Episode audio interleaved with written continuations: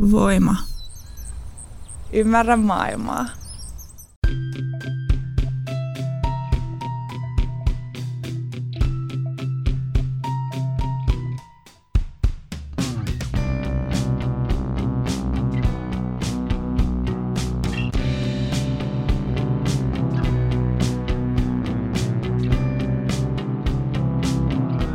Heipä hei vaan kaikki pikkukaalimadot ja tervetuloa Syndikaattiin. Minä olen Laura Gustafsson ja täällä Voiman studiossa minua vastapäätä istuu Emilia Männyväli.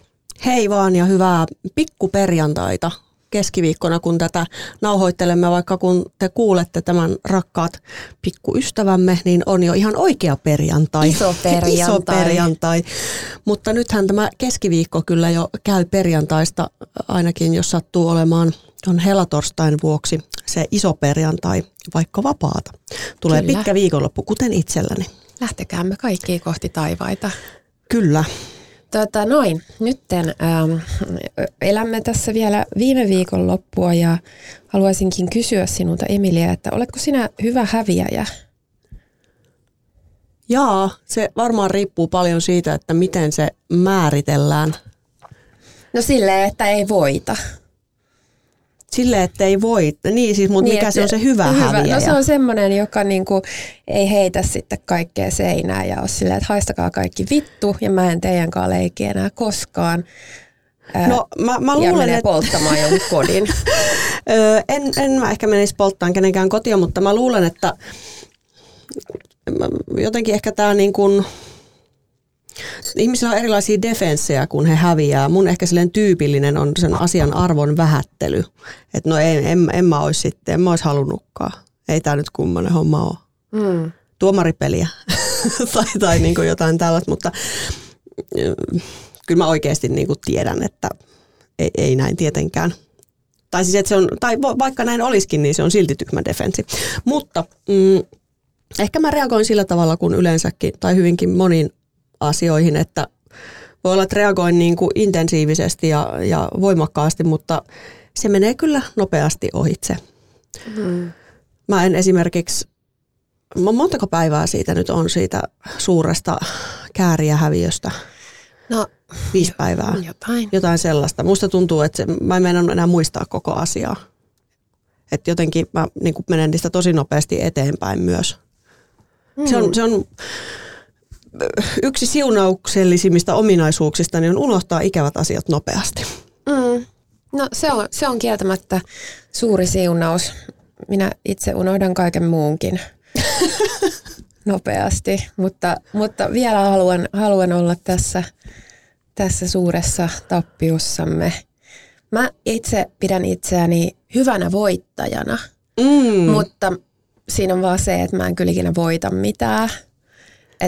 Mutta mä uskoisin, että mä olisin hyvä Niistä voittaja. on helppo helliä sellaista niin, kuvaa. Niin, että sit mä olisin sillä että oi vitsi, kun nämä kaikki muutkin oli ihan sika hyviä. Niin. Tämä oli niin mahtava kilpailu. Että, siis aivan uskomatonta, että niin kova kilpailu ja en olisi ikinä uskonut ja mun mielestä kyllä ton olisi pitänyt voittaa. mutta toihan on ihanaa, jos tollasen pystyy tekemään. En mä tiedä pystyisikö mä, mutta tää on niin No jos joku ajatus. pystyisi, niin sä kyllä pystyisit. Oi kiitos.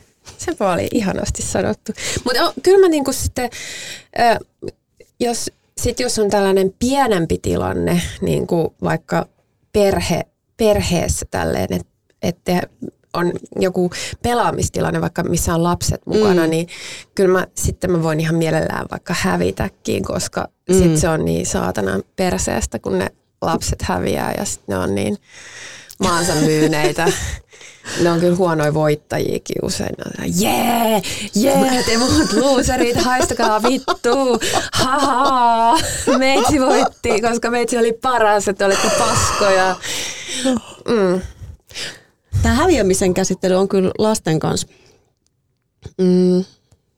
Tai ylipäänsä tuollainen pettymysten käsittely, niin se on kyllä silleen, sanotaan, että se on yksi tärkeimmistä asioista, mitä vanhemman pitäisi lapselle opettaa tuottaa hänelle, no niitä tulee kyllä tuottamattakin, mutta tavallaan tuottaa hänelle pettymyksiä myös ja, ja sitä auttaa selviytymään niistä. Ja se on kyllä kurjaa. Kamalan ikävähän semmoinen pettymysten tuottaminen on, mutta, mutta tota, viimeksi kävin tätä keskustelua, keskustelua itse esikoisen kanssa erääseen hänen, hänen tota, liikuntaharrastukseen liittyen ja tota, siitä, siitä puhuttiin sitten, kun hän on aika silleen, miten mä sanoisin, voiton, voiton jaloinen tai kunnianhimoinen jollain tavalla ää, luonteeltaan ja tota,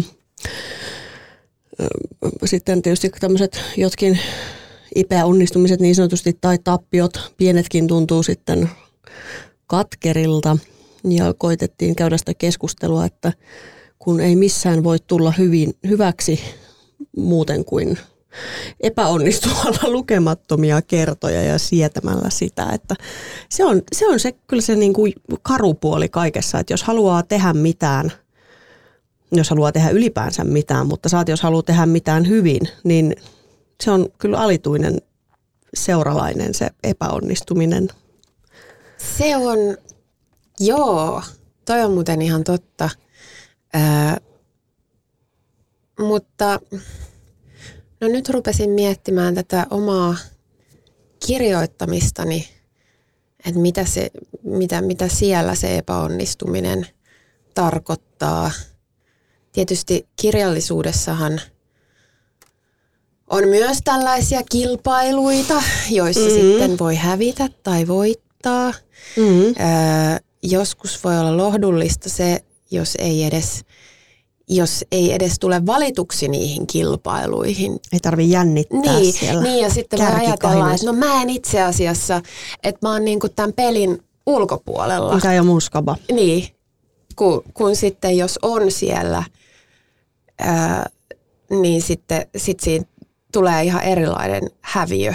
Tai että sitten siinä tosiaan mm. häviää, jos mm. ei voita. Mä muistan silloin, kun mun esikoiskirja oli Finlandia ehdokkaana ja se oli tietysti tosi siistiä, mutta mut oli se sitten myös semmoinen mm, niin, olihan se sitten tosi niin kuin vittumaista, ettei voittanut. mutta silti, mut se on silti niin, kuin niin saatanan kova juttu, että on ollut esikois, esikoisromaani tota, Finlandia ehdokkaana. Mm, mutta sitten siinä tulee se, että niin, se esikoisromaani oli, mutta ne muut ei ole ollut. Ja mua hävettä, mua, tai niinku häiritsee, en mä tiedä onko häpeä oikea sana, mutta mut se on niinku vähän ällöttävää, että se on vieläkin se asia, minkä kustantaja haluaa kirjoittaa johonkin esittelyyn. Että tämän ihmisen joskus vittu kymmenen, yli kymmenen vuotta sitten kirjoittama kirja oli siellä nytten tuossa, tuossa ö, pelissä – ehdokkaana. Ja sitten oikeasti vittu, että eikö, mä, eikö se ole mitään muuta niin kuin? Niin onhan se vähän sellainen, että tavallaan niille tulee myös jollain lailla suhteeton painoarvo. Mä mietin tuossa joku sä puhuit, tota, että, että seuraavat kymmenen vuotta, mulla tulee olemaan sitten, että esikoisromaani oli Savonia palkintoehdokkaana. Ja sitten mm. se on se juttu.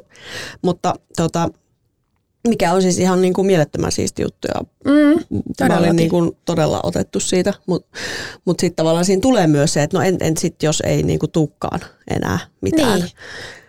Mm, ja tavallaan toi, että ehkä niillä jollain lailla on tosi iso painoarvo.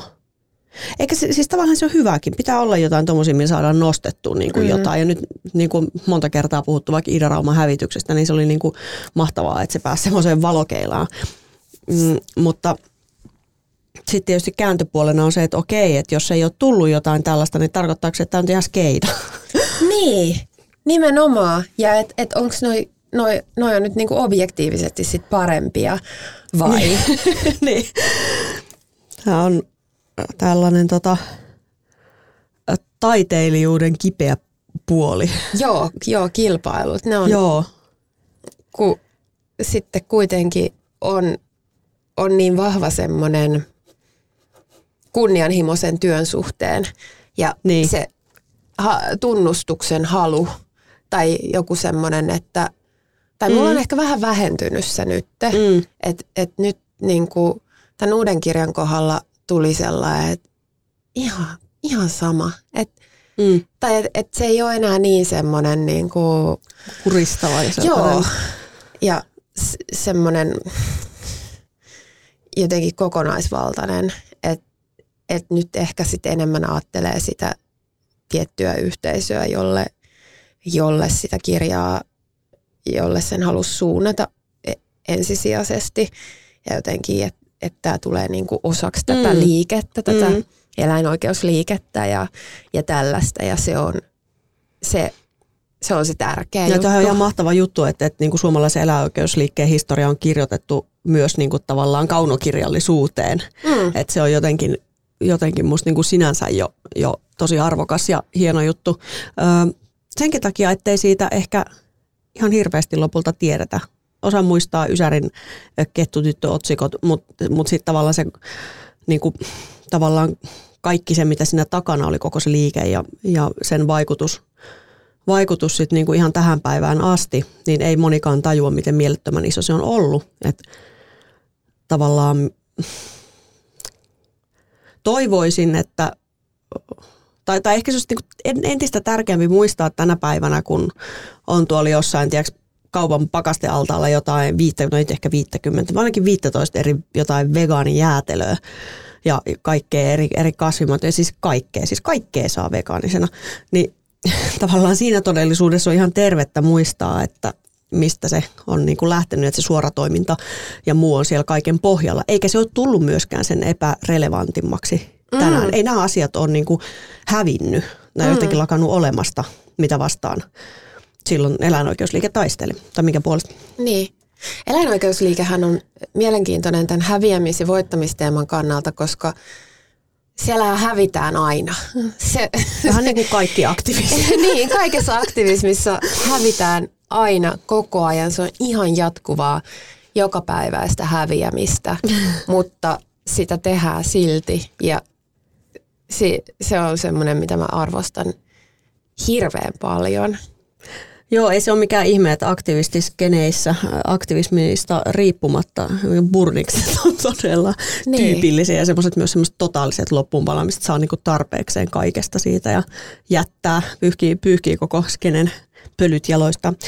Mm, mikä on niinku kauhean inhimillistä, kun on, on valtavan isoja tavoitteita ja sitten kuitenkin ne pienet inhimilliset resurssit, millä niihin yritetään, yritetään pyrkiä.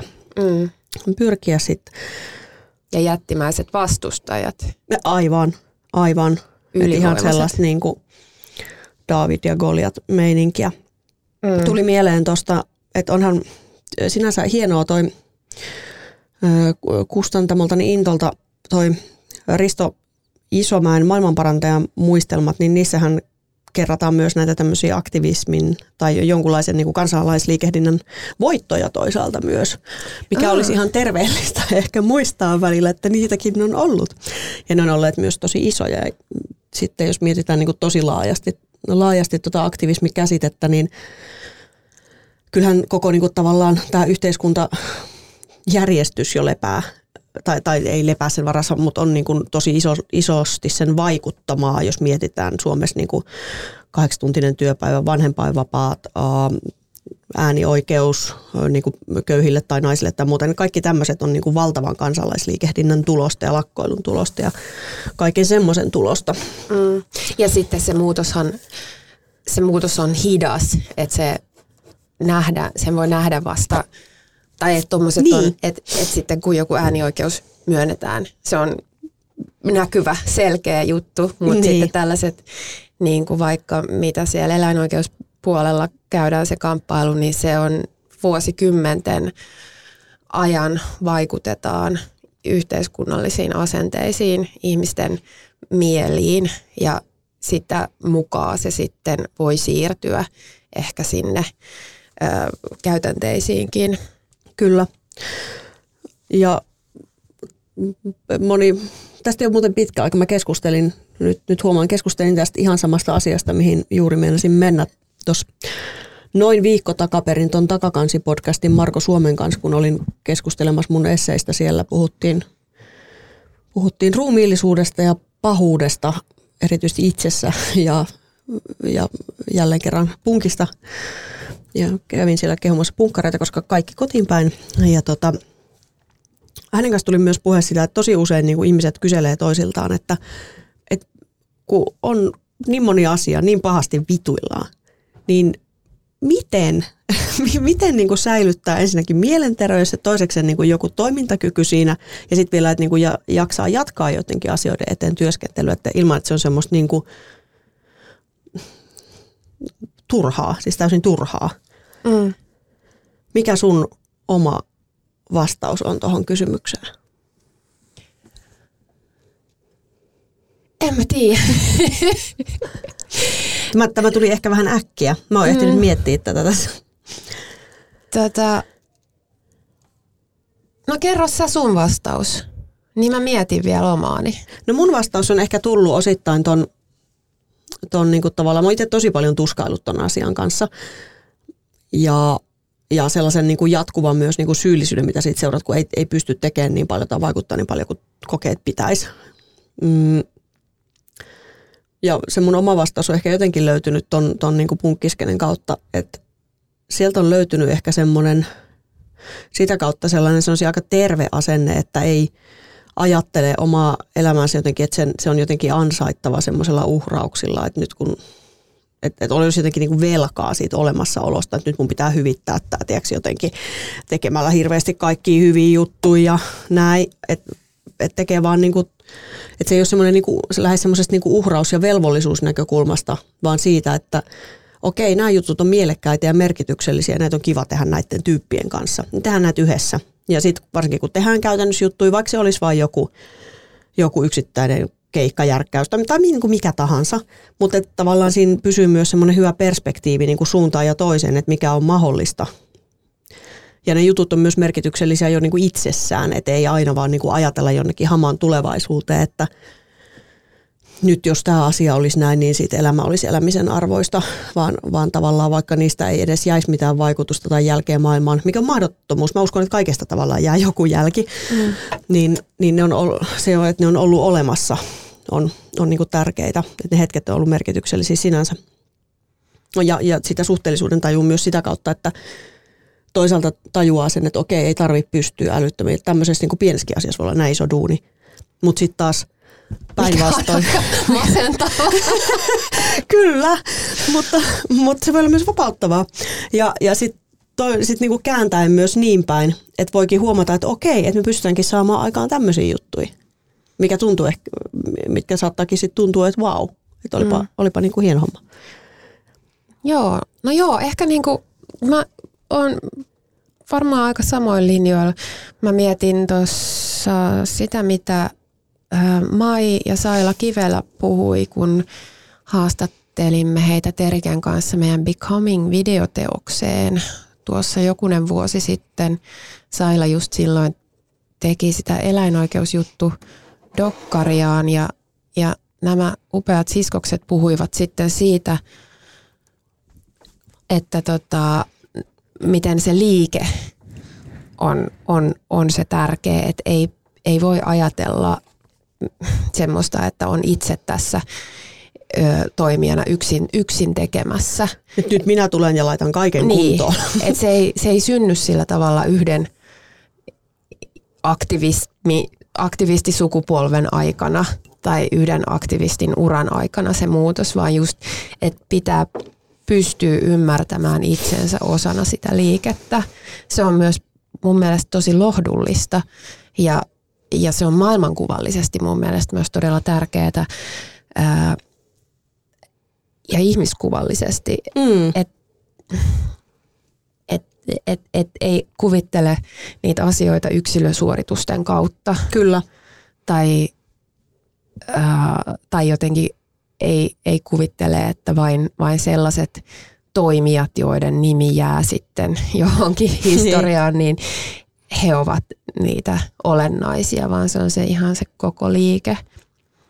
Kyllä. Mulla tuli muuten mieleen, mä voin mainostaa nyt, mä oon itse asiassa Riston, Risto Isomäen kanssa puhumassa aktivismista Oivassa. Okei. Viides kuudetta maanantaina, onkohan se viides kuudetta? No se on maanantai-ilta joka tapauksessa, Aivan. niin tervetuloa sinne vaan kaikille. Mutta, Hei mäkin voisin sitten mainostaa. Älä no unoha mitä olit sanomassa. Tuli mieleen tuossa, siis meillähän on bileet tuolla Loosessa. Loosessa, tota, nyt mun pitäisi ihan tarkistaa se päivä. Onko se 26. Se on, se on ensi viikon, viikon perjantai. perjantai. Joka tapauksessa. Viikon, eli kun te kuuntelette tätä, niin viikon päästä perjantaina tulkaa ähm, Helsingissä päin, jos, jos satutte olemaan tai täällä asutte, niin tulkaa Bar Looseen äh, kello 19. Mm. Silloin höpistään vähän meidän kirjoista, ei paljon. Enimmäkseen on vaan musaa ja vapaata seurustelua ja mm, musa on ehkä tuollaista kaasaari, ysäri painotteista. Mua ärsyttää, kun mä en pääse sinne. Mä oon Jyväskylässä silloin itse, itse keikalla. Ää, ja mua todella, todella harmittaa. Mä olisin halunnut tulla sinne kaikesta, kaikkea tämmöistä, niin kuin, mä juuri hiljattain määrittelin oman musiikkimakuni, että mä oon, että semmoinen niin kelkasta pudonnut gootti musa toimii. että se Spotify alkaa soittaa Varmasti siellä olisi niin soitettu siellä... sunkin musamakuun no, ihan varmasti. Mä aivan varma, että siellä on enemmänkin tämmöisiä kelkasta pudonneita henkilöitä. Mutta mm. nyt siis ihan oikeasti mä halusin puhua kääriästä. Niin ne oli siis kirjabileet Joo, Risto, liittyen Intoon kautta sekä mun kirjaan. Teidän molempien Kyllä. kirjoihin. Jotka... Mutta palataan mm. aiheeseen. Kyllä. Meillä on vielä kymmenen minuuttia no jäljellä. Niinpä, niinpä. Ja ö, siis kääriä. Ihana, ihana kääriä. Tota, ö, ö, kuulin, että Euroviisut ei edelleenkään ole kovin punk. Mitäs sinä punk-ihmisenä toteat Joo, tähän? no aika paljon tuntemillani punkkarilla oli kyllä Euroviisu kisakatsomoita. Pystyy se siihen nähden, jos näin ei ole. Niin, tämä saattaa Jopa olla. kivihaka punk, jossa tota, uh, kävin, kävin tota Muksun kanssa tuossa uh, Euroviisu iltana, niin oli tiemmä jatkanut sitten, jatkanut sitten siellä kisakatsomon puolelle, kun keikat oli soitettu. Niin, eikö sitä Tämä oli Hieno tämmönen... festi muuten, kiitos kaikille järkkäjille ja, ja mukana oli, oli, oli, oli mahtavaa. No niin, sinne meni sitten sekin, kiitos. He varmaan kuuntelevat. No totta kai kuuntelevat. Meillähän Ei on tuhansia tiedä. kuuntelijoita. Mä oon muuten alan, alkanut pelätä sitä jotenkin hirveästi, varsinkin kun mä nyt tämänkin lähetyksen aikana olin moneen kertaa silleen sanoin, mm, mm, tälleen niin kuin ömmöttelin täällä, niin mä oon alkanut pelätä sitä, että et, et, et Oskari Onninen kuuntelee joskus meidän podcastia ja kirjoittaa siitä Hesariin arvioon, koska siellä on niitä, niitä random podcast-arvioita. Ja ensin mä kun no Oskari Onninen on kyllä viimeinen ihminen maailmassa, ketä mä sanoisin pelkääväni. Mutta. No, no, no siis, e, en mä sinänsä, mutta, mutta musta mä vaan niinku ahdistun ajattele, ajatellessani, että mitä kaikkea kauheaa tästä voisi sanoa tästä. Tai että et jos ei yhtään ymmärrä, että mikä tämän syndikaatin no, mutta hän kirjoittaa paljon on. muistakin asioista, mistä hän ei ymmärrä. Siinä ei ole... Oskari Onninen, se oli vitsi. Emilia kertoi vitsi. Ei kertoi. Täällä, täällä pehmennellään. Pehmennellään.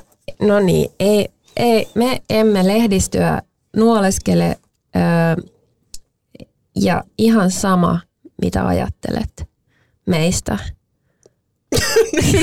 Nyt uusi itsevarmuuden julistus löytyisi. me tiedetään itse, mitä me tehdään ja tämän ei ole tarkoituskaan olla yhtään tämän parempi. Niin. Niin. Äh, mutta siis kääriä. Äh, tota, Ainakin kuusi minuuttia aikaa. Mm.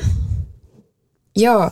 Äh, hänhän yhdisti kansakuntamme, tai en mä kyllä tiedä, miten niin kuin ne, niin kuin, että yhdistikö oikeasti, mutta se on musta hauska ajatus. Että no kai nyt yhdistä. vähän yhdisti. Mä en siis, siis mua, jos mä oon ihan rehellinen, niin mua ärs, kun siis mä oon tosi help, helposti ärsynyt kaikista semmoisista massailmiöistä ja välttelen niitä ja jotenkin onnistui vältteleen koko sen biisin kuuntelemista viime viikon keskiviikkoon saakka. Mm-hmm. Siitä muksu halusi luupata sitä niin kuin se jotenkin, jotenkin innostui, siitä oli jostain, jostain kuullut. Hän kysyi myös, että onko kääriäsi, joka päättää Suomen asioista. Öö, sitten kävimme, kävimme tota keskustelua siitä, että mikä ero on Euroviisu ja kansanedustajalla joskus ehkä näinä päivinä melkein toivoisi, että kääriä Kyllä. olisi se, joka päättäisi, mutta menemättä nyt siihen sen pidemmälle. Voimmeko mm. äänestää kääriän Petteri Orpon tilalle? Olisi hyvä. Jos, jos tämmöisen äänestyksen saisi, niin tota, olisipa kova. Tota, niin, Tai en mä nyt tiedä, tarviiko siitä silleen sanoa edes mitään siitä kääriästä, mutta siis, Mun piti, mun piti sanoa Mm. se, että et, et sitten kun mä tämän, tämän kamalan ennakkoluuloni takaa sain, sain kuunneltua sen biisin ja kattelin sitä meininkiä, niin musta siinä oli hyvin paljon niin kuin riemastuttavia ja ilahduttavia se piirteitä. on ihana. Mm. Se on niin ihana. Ja söpö. Vaikea keksiä mitään niin kuin pahaa sanottavaa. No niinpä. Se oli niin jotenkin sulonen ja ihana. Ja sitten, ää, niin, ja sitten se, se Loren vaan oli niin täydellinen. Siinä oli kaikki oli niin, niin, kuin niin täydellistä. Täydellisyyshän ei ole kauhean kiinnostavaa. Sehän on ihan tylsää. Se on todella tylsää. Se oli hämmentävän täydellinen niin kuin ulkoisesti ja esiintyjänä ja laulajana ja kaikkea. Ja se biisikin oli varmaan täydellinen. Mä oon kuullut sen vaan kerran, mutta niin. Et se ei ole, se, semmoinen ei kyllä kauheasti niin kuin, siihen on vaikea samaistua. Sitä on helppo niin kuin kadehtia, mutta siihen on vaikea samaistua. Et se on sitten ehkä se tavallaan ö, voittajan ja meidän häviäjien ö, pitää elämässä tehdä se valinta, että halutaanko me, että meitä rakastetaan vai että meitä kadehditaan. Kumpaa sä haluaisit? No kai nyt kaikki haluaisi mieluummin, että rakastetaan. Mm. Tuli mieleen tuosta tavallaan häviäjän kiinnostavuudesta se, ei nyt mä rupesin vielä miettimään, että ei helvetti, että, että, jos, että en mä myöskään kyllä kaipaa semmoista jotenkin, että voi vittu kun kaikki tykkäis musta.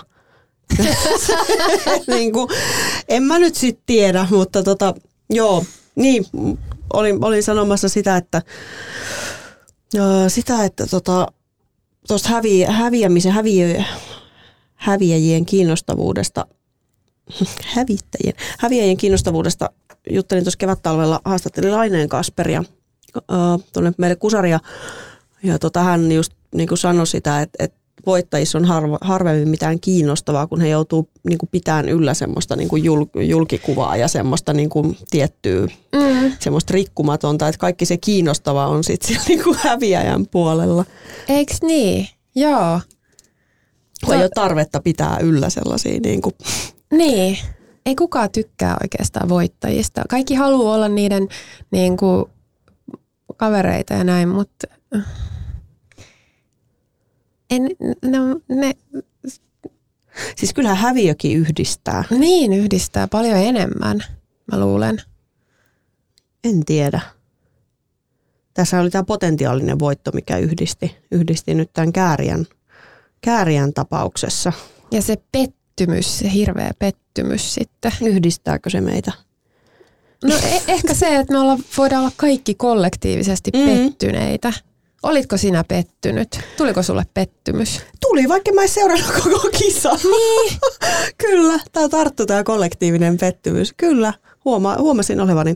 Ja, ja tota, sinänsä mä oon ehkä ollut iloinen siitä, tai mä oon havainnut tässä, kun on puhuttu tätä tuomariäänistä ja sit näistä kansalaisten äänistä, niin tässä on tullut tämmöistä hyvää kritiikkiä, tämmöistä, tota, mm, miksi sitä nyt sanoisi, tota, tuoma, tuomarihommaa neuvostoja vastaan. Et, tota, mm. Joo. Niin, että onko ne, niin kuin ne Niin mä näen tässä tämmöisen niin potentiaalisen demokraattisen ulottuvuuden.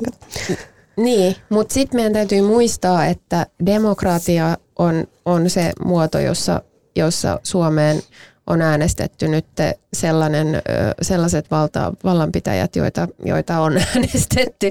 Mut, Eli, mut, tässä vaiheessa on sanottava aina, että se on edustuksellinen demokratia ja parlamentarismi, millä ei Okei, välttämättä no. ole hirveästi tekemistä taas niin kuin sellaisen demokratian perusajatuksen kanssa. Kauheat saivartelua, eikö ole? niin, niin, no joo.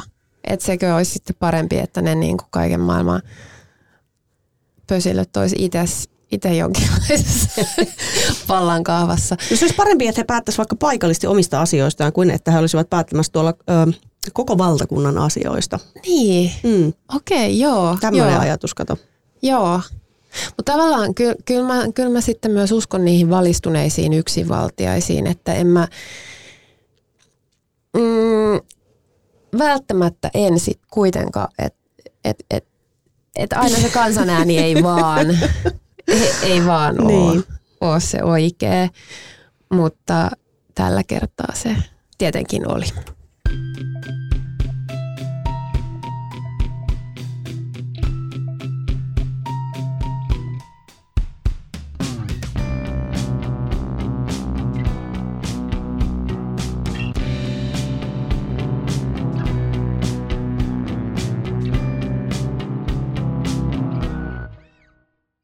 Mikäli pidit kuulemastasi, voit tukea meitä liittymällä Voimajengiin osoitteessa voima.fi kautta voimajengi.